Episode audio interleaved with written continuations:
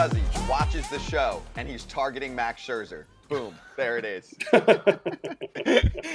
Pierzynski's in Dallas is going to tee off in like 15, 20 minutes when he's going to be here for Scott Boras, super agent, and Max Scherzer's agent joining us to talk about the sticky situation. Matt Barnes later, who's very opinionated, Marlins reliever. Corbin Burnes, Brewers starter, also on this, and life for him and making sure he's okay is the Peck issue.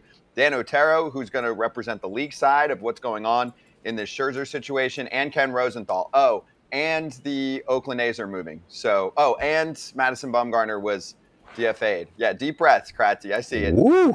You got a lot to do today. I keep losing all my bets too, so that's fortunately that's getting overshadowed like Bumgarner getting DFA'd. So that's how you hide the news, AJ. If you're not doing well with something, right? Like, hey, yes. the, the, Diamondbacks were like, yo, there's so much news going on, and Manfred was calling out player contracts. The Diamondbacks are like, let's just DFA Bumgarner today and sneak that under there. Is, I mean, he, he's not doing that bad, is he? I know he had a rough start against St. Louis the other day. Mm. I mean, he's yelling at Contreras. Working. It's probably because he yelled at. Yeah, it's probably because he yelled at Contreras. You think? That's what was the final That's, straw. That was the final straw. Torey, yeah, Torey. I'm gonna call him after this show. I'm gonna I'm gonna get to the bottom of it. Yeah, ask him. Yeah. No comment. Manager asked the question. Lovullo's your boy, right, Brock? Torey. Yeah. Oh, one of my favorites. Besides Butterfield, I got Butterfield right behind me. He's number one. Ooh. He's one A. Torey's Torey's one B. Torey was unbelievable. Hey, yeah, Brock. but Butter never became Butter never became a uh, Butter never became a manager, so he can still be cool. That's Torey true. can't be cool. He's got to have manager talk now. yeah, but I, I still feel like I don't I don't feel like Torey can can can go backwards. I think I think he's even even as manager Torey, he's he's a guy you want in your corner. So, um, like I said, he's one of he's one of my favorites all time that I've that I've been around. Brock, before we jump into the Scherzer stuff and talk about it ourselves, before we bring in Scott Boras, what do you got around your neck? He did it. He did he, it. He never has to run. He never has to run again.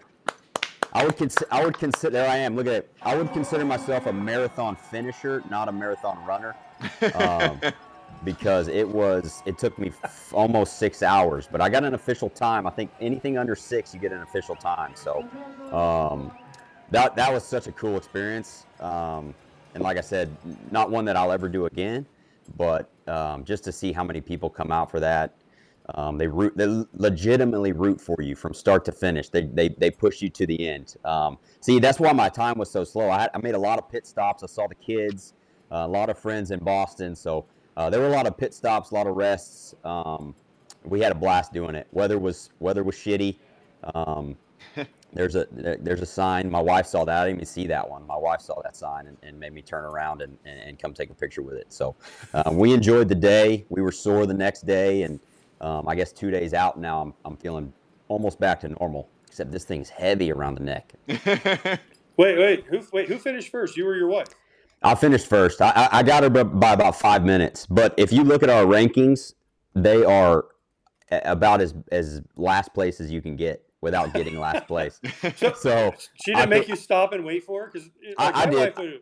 Maybe no, stop. I, yeah, I did. No, no. I ran. I ran with her for probably the first first half, and then and then I would kind of go go up a little ways, and then we'd we'd meet up with with someone who was there watching, and then I'd, I'd sit there and wait for her, and and and she'd catch up, and then I'd go ahead. So um, she gave up on all the hills uh, about halfway.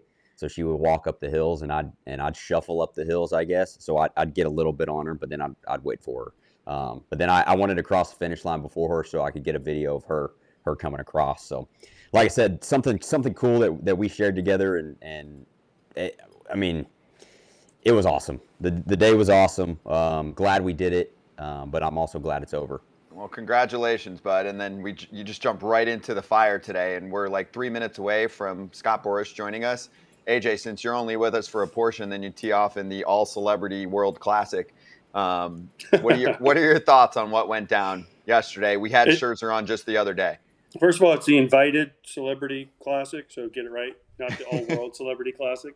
Uh, I, am in shock. I, I, did a radio show in Chicago this morning, and of course, the first question was Max Scherzer, and I'm in shock. We had Scherzer. I said this, and I've tweeted this, and whatever. Max Scherzer is not a stupid person. he would have to be, excuse my language, the fucking stupidest guy in the history of the fucking world to go on our show on Monday, have this exact conversation, and then turn around two days later, come back and have Spider Tack on his fingers. He would have to be a complete idiot. And Max Scherzer is far from an idiot. So it's either that or listen, there's been three guys ever been kicked out. They've all been by the guy you see in the middle of your screen, Phil Cuzzi. And I'm not saying Phil Cuzzi's a bad guy. I'm not saying Phil Cuzzi's out looking for dudes, but the facts are the facts. And he has thrown out all three of these guys. So I don't know what happened. If you listen to Max's explanation after the game, he doesn't sound like a guilty person to me. You don't stand there and swear on your kids' lives and go off like that and go on the offensive. If you're guilty, I'm sorry, that's just not what you do as a person or as a player. So I, I feel like something happened. And there's an MLB person watching Max rinse his hand. He said he rinsed my hand. I used alcohol. I put rosin right back on. Where's this MLB person? Why are they not in front of the cameras? Where's Phil Cuzzi? I want to hear from Phil Cuzzi. I don't need to hear from a pool reporter saying, yeah, he said this or that. Screw that. Phil Cuzzi, stand up, say why you threw him out, and let's get to the bottom of it. Maybe we'll get him on the show. Doubtful, but we are going to have a league official later. Let's get the perspective from super agent Scott Boras joining us right now, representing Max. Released a statement yesterday, and we were like, we need to get into this a lot more. Scott, great to see you. You got Pierzynski and Holt and Kratz here, and we're excited to dive into this because it's a real problem, and it's why we spoke to Max about it the other day. How you doing today, and, and what are your thoughts, especially the day later now from what everything's going down with the league? First of all, this group's looking in a lot better shape than me. I don't know. you look no good, doubt, Scott. You know, um, no. The, the the essence of this is that when you set up systems and rules and do things that create standards instead of rules.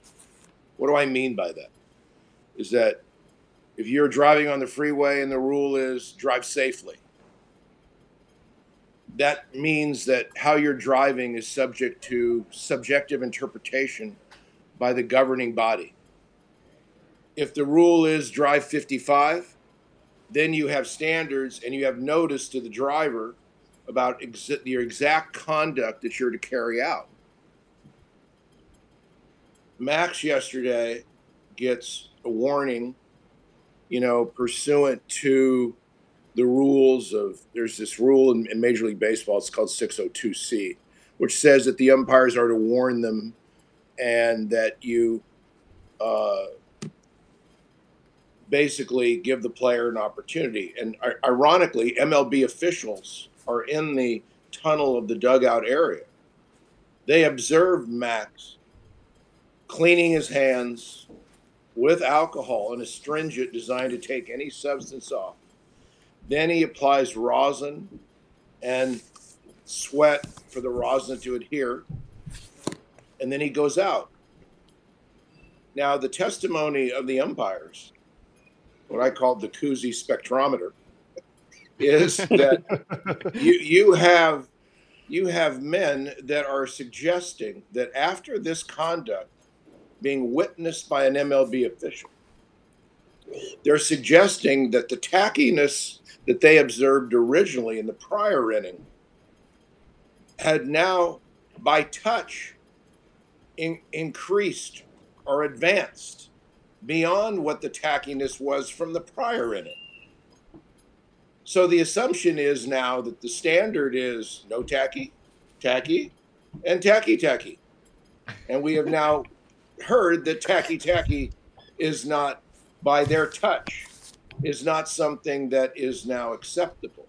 My point to you is what and how does the manager, coaches, players, and frankly, this burden should not be on umpires. Because how do you know? What what is the variable? What's the standard? And then we take a historic major league player who is obviously gifted, throwing 95, 96, everything who Max Scherzer is, brilliant,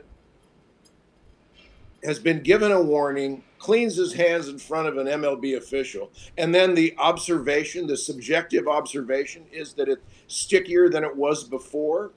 or quote after they spoke, I'm sure, to the commissioner's office. The umpires then report after the game, it's the stickiest I've ever seen. So everything, uh, every aspect of this testimony is subjective. Every aspect of this is illogical because obviously, when you warn a player and he goes out and cleanses his hands, that the suggestion that it's stickier, well, what's it sticky with? It's sticky with an approved substance. But the answer is when the approved substance is not approved, is in the subjective intent and observation of the touch touch test by a couple umpires. And I and when you do this in a system, you have da- basically damaged the game. You prevented fans from seeing a great player. You prevented his team and ownership from depriving the skills of that player. And basically, you provided a system that is in effect. There is no way that a player can judge or have notice of how he is to apply rosin, which is by rule an accepted substance offered to the players by the league. Well, Scott, first, thank you for coming on with us. It, it's this is an important subject for me and from for many people out there that love baseball. What's next for Major League Baseball? What's next for Max? I know there's an automatic 10 game suspension.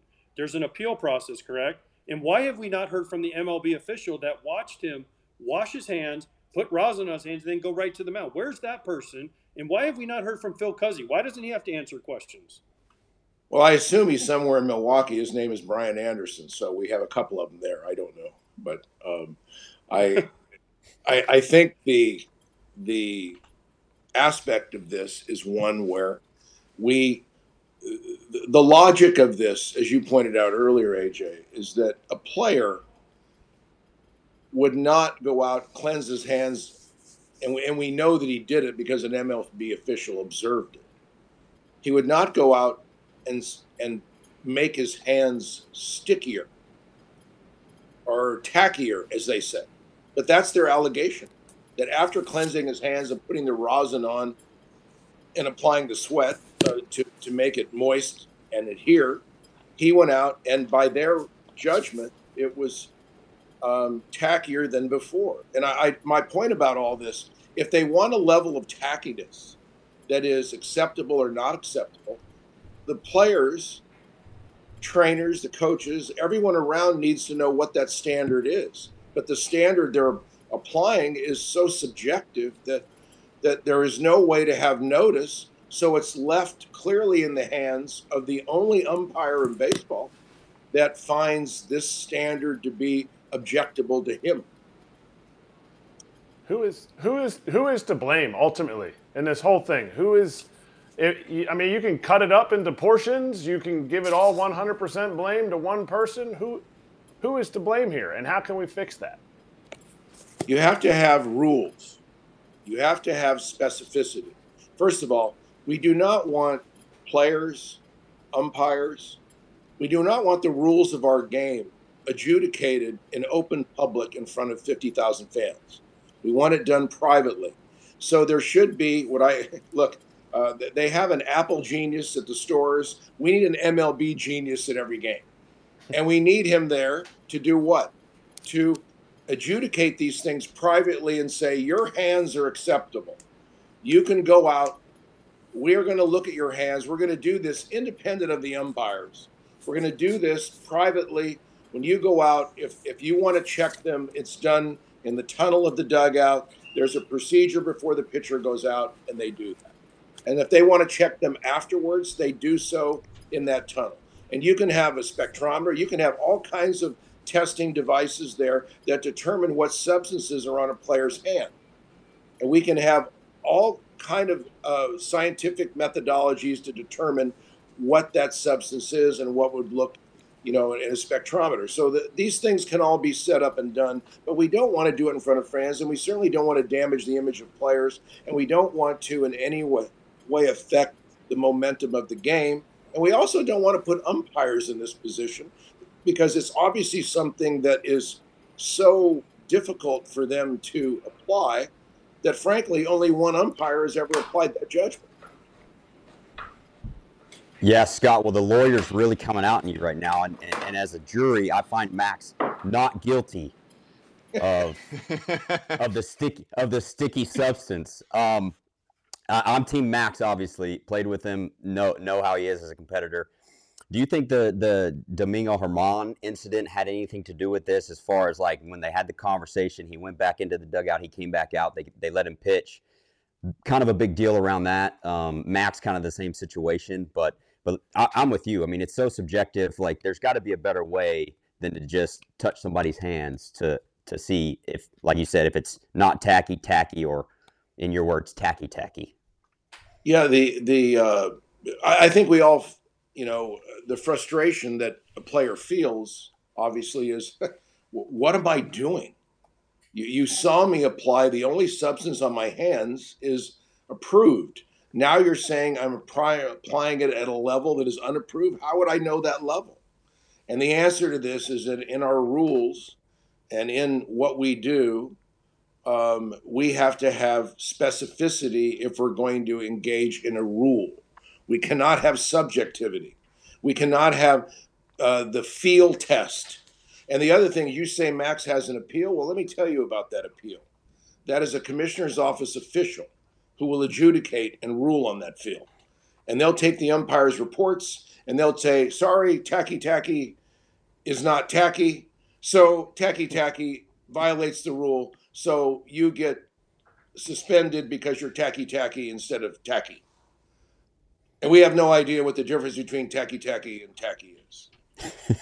do you feel like do you feel like the tacky tacky and the tacky was an attack on Max? Do you feel like because he is not afraid to say things because of what he represents as an incredible player's player, that do you feel like it was ah this might be a 50-50 thing? We're taking we're we're going to attack Max on this. You know, you uh, you never want to imply or discuss things. You know, well, it's kind of like the classic thing: did did the did the pitcher throw at the hitter? Well, only when AJ was catching. But the, the hey hey.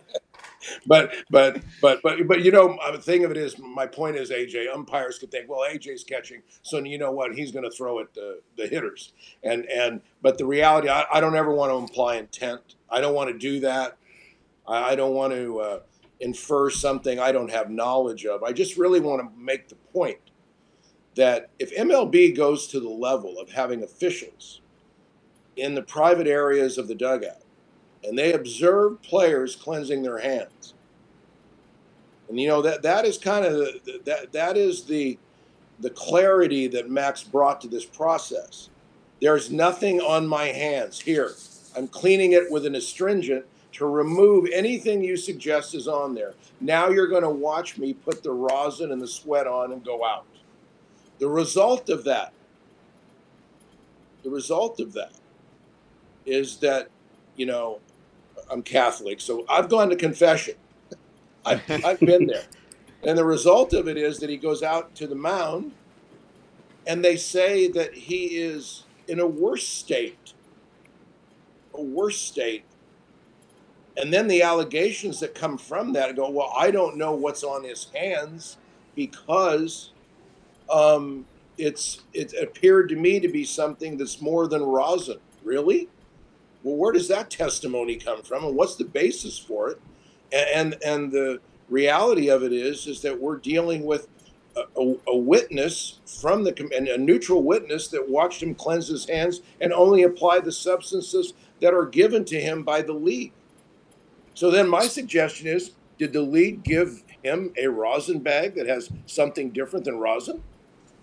I mean, we all can apply a vast level of conduct that's has potentials that are not demonstrated by evidence. But the fact is, the evidence is he cleaned his hands, he went out, and after doing so and applying the product that they know was the product given to the player by the league, that that product produced, in the umpire's interpretation, a substance that was tacky tacky versus tacky.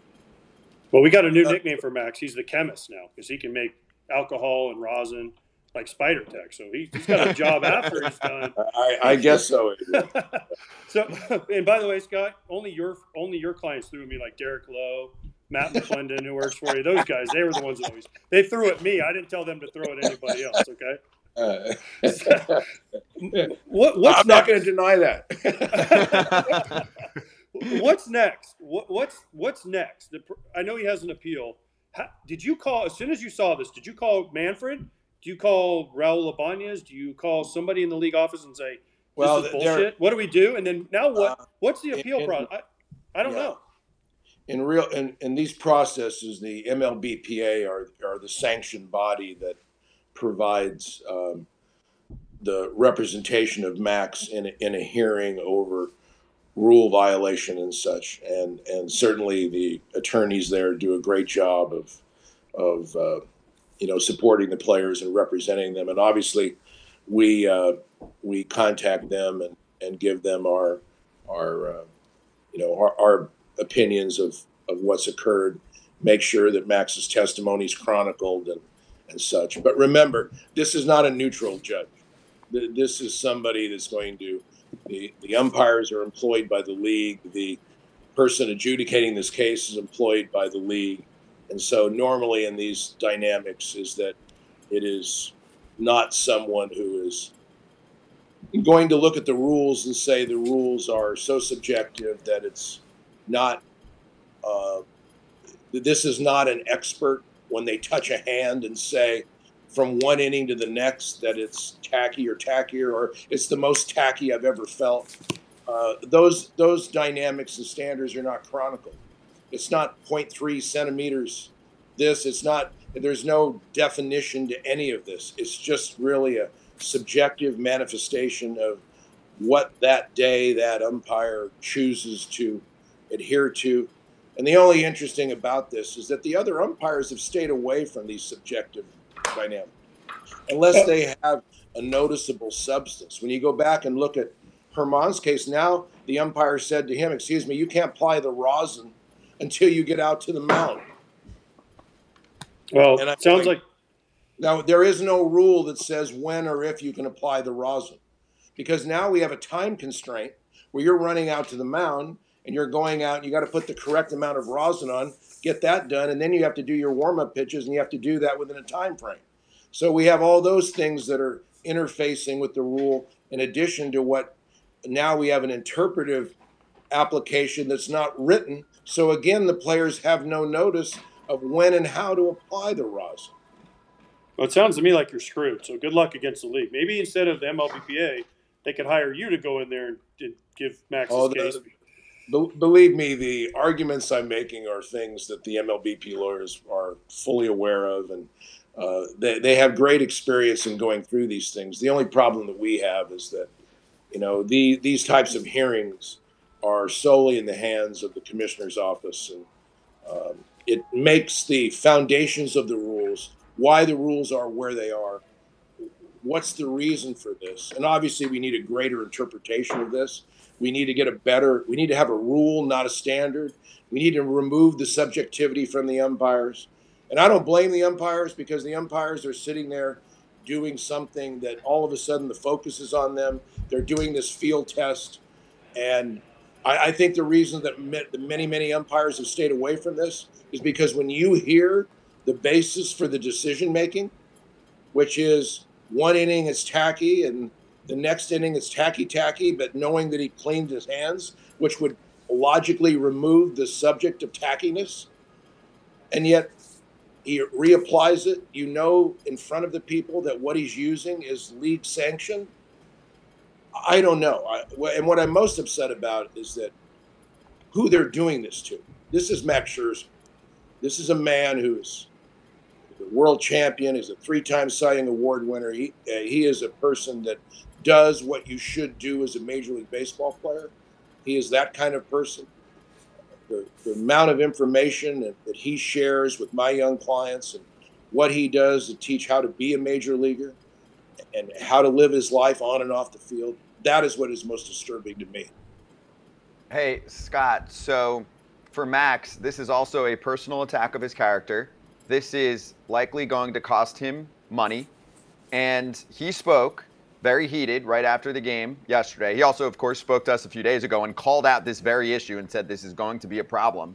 But then you have Phil Cuzzi afterward, like you mentioned earlier, saying this is the stickiest he's felt anyone's hands in three seasons to be the judge of how sticky someone's hands are. So, I mean, technically it's slander. How does Max feel about that afterward? Because Max spoke to the media before Phil Cuzzi addressed the one pool reporter. So, how did Max react to somebody calling out his character, costing him money, and basically saying he's a cheater? Well, umpires' opinions are protected. So, so we are, when you talk about slander and things of that nature, is that their their opinions about what they see or don't see on the field is something that is in the, the nature of, of uh, their opinion, and, they're allowed to give that. But remember that these these umpires immediately when they're in the room, you're going to find out that they received phone calls, they received statements, they received advice exactly what to say to the media and when. And obviously, when you have a subjective rule, you want to provide evidence in your report that lends to objective evidence that is going to make sure that under their existing rules, they have the uh, needed testimony to provide evidence to support uh, the claims that will be coming, knowing that the player is saying it's rosin, it's rosin, and then they're going to use the rule to say, no, you used too much rosin because we told you, we warned you, and told you it was too sticky. And then the um, the fact that's interesting though is that Max cleansed his hands in front of an MLB official, which was probably unknown to them and in doing so, uh, reapplied the rosin uh, in front of them, and then went out. And so that makes their testimony, how do I put it, interesting. When's the testimony? When does this get to be solved? Because maybe this is a chance for you know your party and the MLBPA and everyone to present a case and say, actually, this isn't an automatic suspension. This needs to be fixed. Well, the uh, that would be up to the MLBPA uh, and their lawyers uh, that are, you know, uh, representing Max in the hearing and MLB. We we have not heard anything from MLB yet, so. So that means it's not happening quick. It's not going to be quick. Well, I think process from, no. Well, no, because I, I think, my well, Scott, because it's an automatic ten games. Does that ten games start today? for the or the Mets next game, or did it wait till the appeal? Do you see? Because if it's automatic ten games, which I think is wrong, then would Max be suspended for the next ten games, or is there until the appeal? Well, obviously Max will file an appeal to this, um, and, again, when we get down to the rules that are applicable, you understand the issue here. The issue is this is completely a subjective judgment. And to suggest that this is not an independent arbitrator, it's a it's a employee of the commissioner's office that will adjudicate this, and they will look at the rule and say that these umpires have every right uh, to make subjective judgments and say, and and the fact that the player doesn't have notice doesn't have notice. You know, did the umpires come out and say to Max, uh, "Hey, we warned you"? And Max goes, "Look, I put this in front of your officials. I, clean my hands. I uh, test them there, and they could have said, "No, no, no, it's still too tacky. Go wash off again." They didn't do that because they're going to say that they warned him before. Because now, if it's a subjective standard, then and you want the player to play and you want the rules observed, you're going to have to say, no, I understand you're just putting the rosin and the sweat on. I get that. I'm not worried about what you're doing. I'm just telling you for our purposes, it's too tacky. So go back in and wash it off again and make it less tacky. They didn't do that. They threw him out. And the reason is, is that they they're going to say they warned him the first time. And so the, the, the point of this is, is that whether or not the umpires knew or knew the process that was going on in the dugout, I don't know. But to suggest that a man cleans his hands with alcohol in front of an MLB official and applies only rosin in front of it, to suggest that their testimony is after doing that, that it is more tacky than it was the prior inning. I suggest to you that any player who uses rosin, any player who applies it, is now subject to the to having absolute no notice that he can be uh, suspended from Major League Baseball. Because how do you know? You don't know, and it's clearly in the purview of the umpire to to make that judgment. And you're walking out there with the the uncertainty that if you do use any form of rosin, that they would have this potential to suspend you. Yeah, and, and Max called it out the other day. It was like, first off, these checks need to happen behind the scenes. It's weird. It's gotten so weird and awkward. It's like there's there's hand touching from umps. We're discussing and debating how much someone's washing their hands. It feels like kindergarten. It's very strange. So, Scott, we only have a few minutes left with you. There was two other things I wanted to ask you about. One was the commissioner came out on Tuesday and said a reform that has been of interest to ownership for a number of years is a limitation of contract length, and then went on and on about how you know they need to pass the money on to yesterday's stars. I'm paraphrasing a little bit at that point, but the quotes are too long. And then, of course, MLBPA executive director Tony Clark responded that it was basically an assault on guaranteed contracts. I have a feeling I know where you stand on this, but what were your reactions when you heard about that? Well, the saber rattling about free agent rights, arbitration rights is always going to be a constant uh, from the commissioner's office. Um, and look, when, when you've got a luxury tax restraint that we have in Major League Baseball, you don't have to worry about the length of contracts. And the reason you don't have to worry about them is because that element is something that creates the greatest burden and restraint on the relationship between revenues earned from Major League Baseball and what percentage of revenues the players receive. And contract length, I don't think the commissioner is at all concerned with because the reality of it is he knows that the clarity and point of light in this process is that do I have the buzzer? Do I have the thing that restrains the true value of, of players? And in the current contract form, they have that with the luxury tax penalties, rules, and, uh, uh, and I think Tony is exactly right that what is going on in Major League Baseball right now is a great success increased franchise values, uh, revenues that are truthfully in the $14 billion area. Uh, the game is an amazing success with gaming, with uh, streaming, with all the things ahead. Uh, to suggest that there's alterations required that would limit the potentials of players, star players, to receive revenues, I, f- I find that merely to be that there is always a need and a want to look to other leagues and say, why don't we have that? And I think the difference that's we're going to always hear that with Major League Baseball versus other leagues. And I think the point of light is that that the game is very, very successful under the current right structure of having free agency and having arbitration for players. And the amount of control that the owners have over that, I think, is something where they get to reserve the best players in the game for six years. Six years they get to hold on to those great players. And for three of those years, pay them the minimum salary.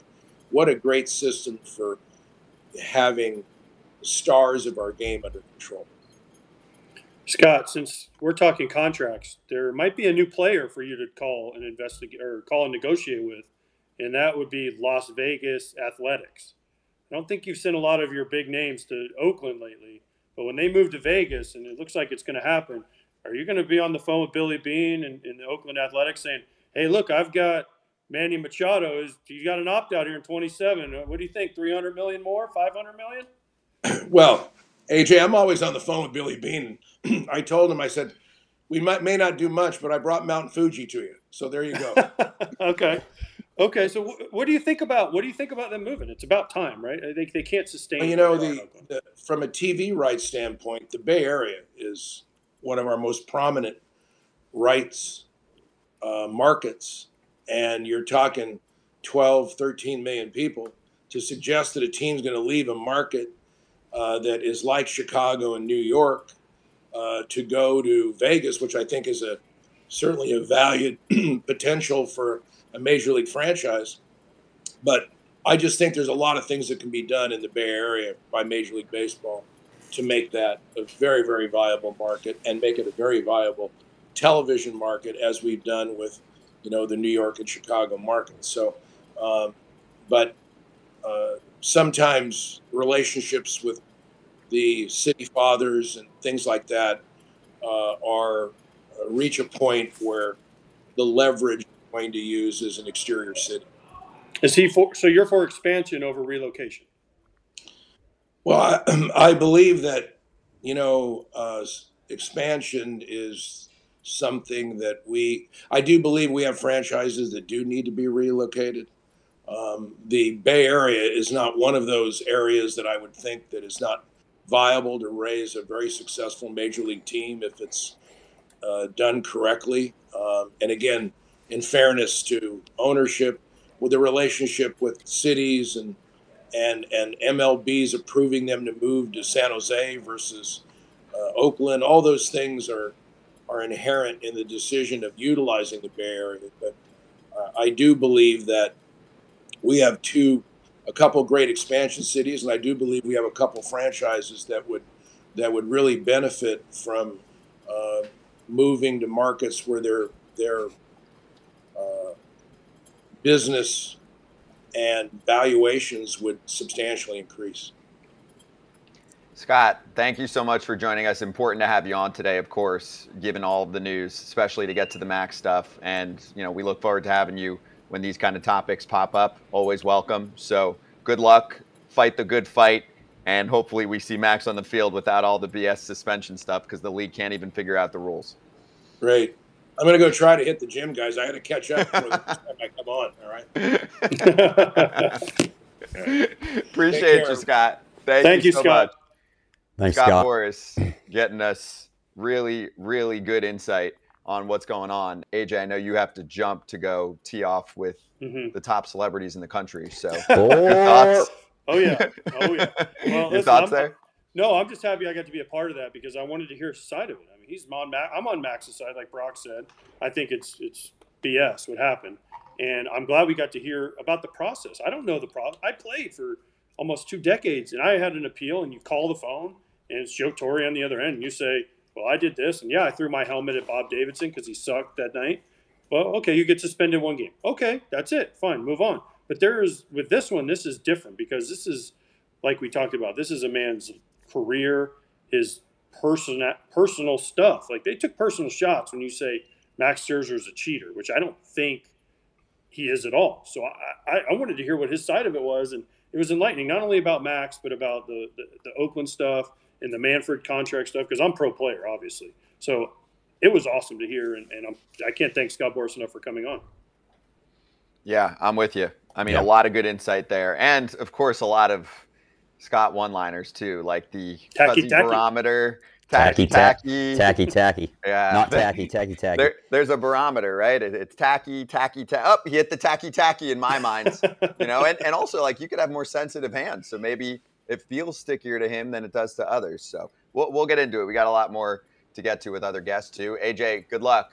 Go Thanks, boys. it, Have Go right? great get it. Go get him, and AJ. uh, get your gear on foulterritoryshow.com. Yes, good Ooh, call. good. Thank you. Nice plug the there. Plug. That's good. All about it. Look, if you want to look like Kratzy and not like me, where everyone says my shirt's too tight today, I just wanted to make sure before we jump into slap hands that you guys were able to get whatever opinions you wanted out there. We, we went through Mad Bum.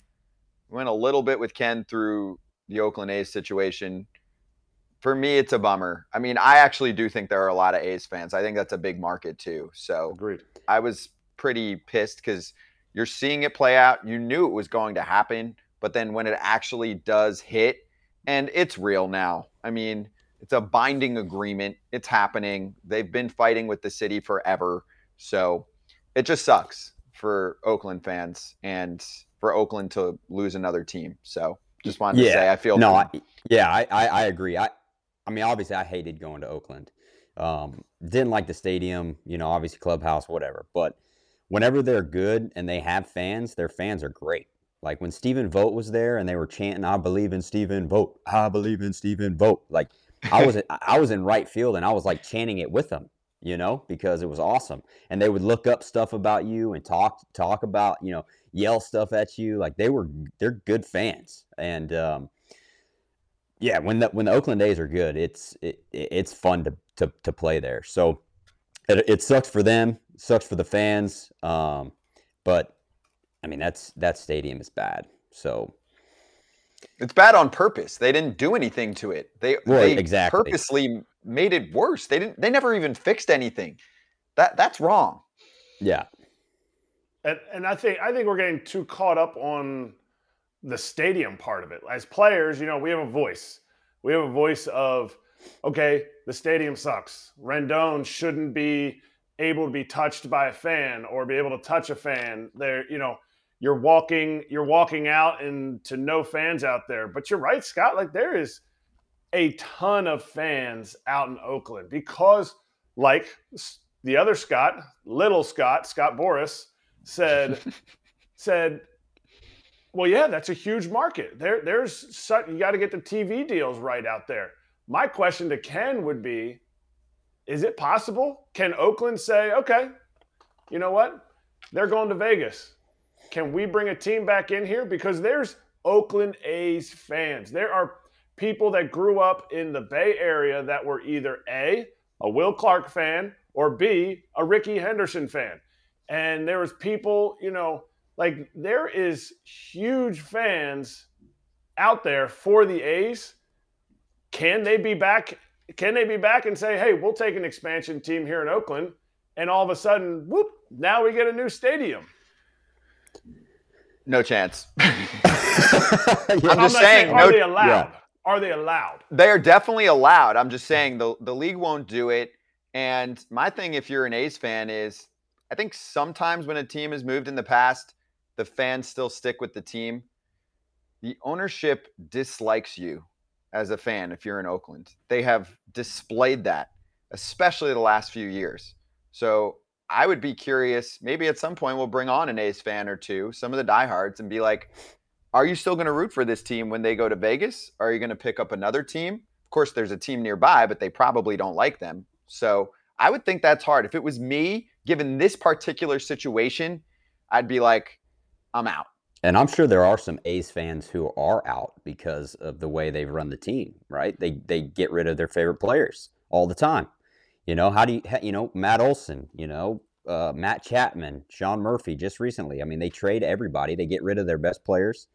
And that's part of the reason why they're in the situation that they're in. I mean, you have to have guys like that that fans want to come to the ballpark and see, and they don't have those guys. But but there's but like what you said, Scott, it doesn't it doesn't hit on what I'm arguing about. They hate the ownership. Agreed. They hate the fact that the stadium stinks. Agreed. But what if a new governor gets, you know, or senator, whoever whoever's the one that keeps kiboshing this thing at the ground level, building a new stadium, build a new stadium in an area where fans have easy access, new ownership. Those fans are still going to come out because baseball is, and I guess football is kind of this way, but you're prideful of your city. Like you have pride, like you grow up in Philadelphia or around Philadelphia. You want to make sure everybody knows, yes, I'm from Pennsylvania, but not Pittsburgh. I'm close to Philly. Like I'm a Philly fan, and you associate, you don't associate with the Philadelphia Orchestra. You don't associate with the Philadelphia Riverfront. No, you associate with the sports teams. And so people in Oakland want to associate with their Oakland sports teams, and they just keep getting shipped out of town. Perfectly stated. Unfortunately, it just seems like a hypothetical because no chance for a long time. I mean, you have a team moving, they're going to pop two more teams up. There's a 0% chance that those teams will be in Oakland. But to answer your question, no, they're not banned from having a team.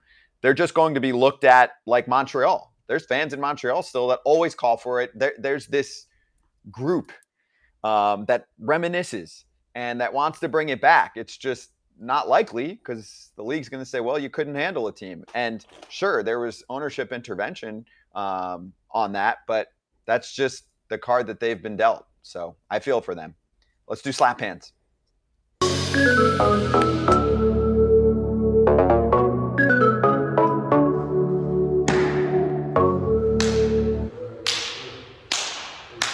Let's go. All right, two promos.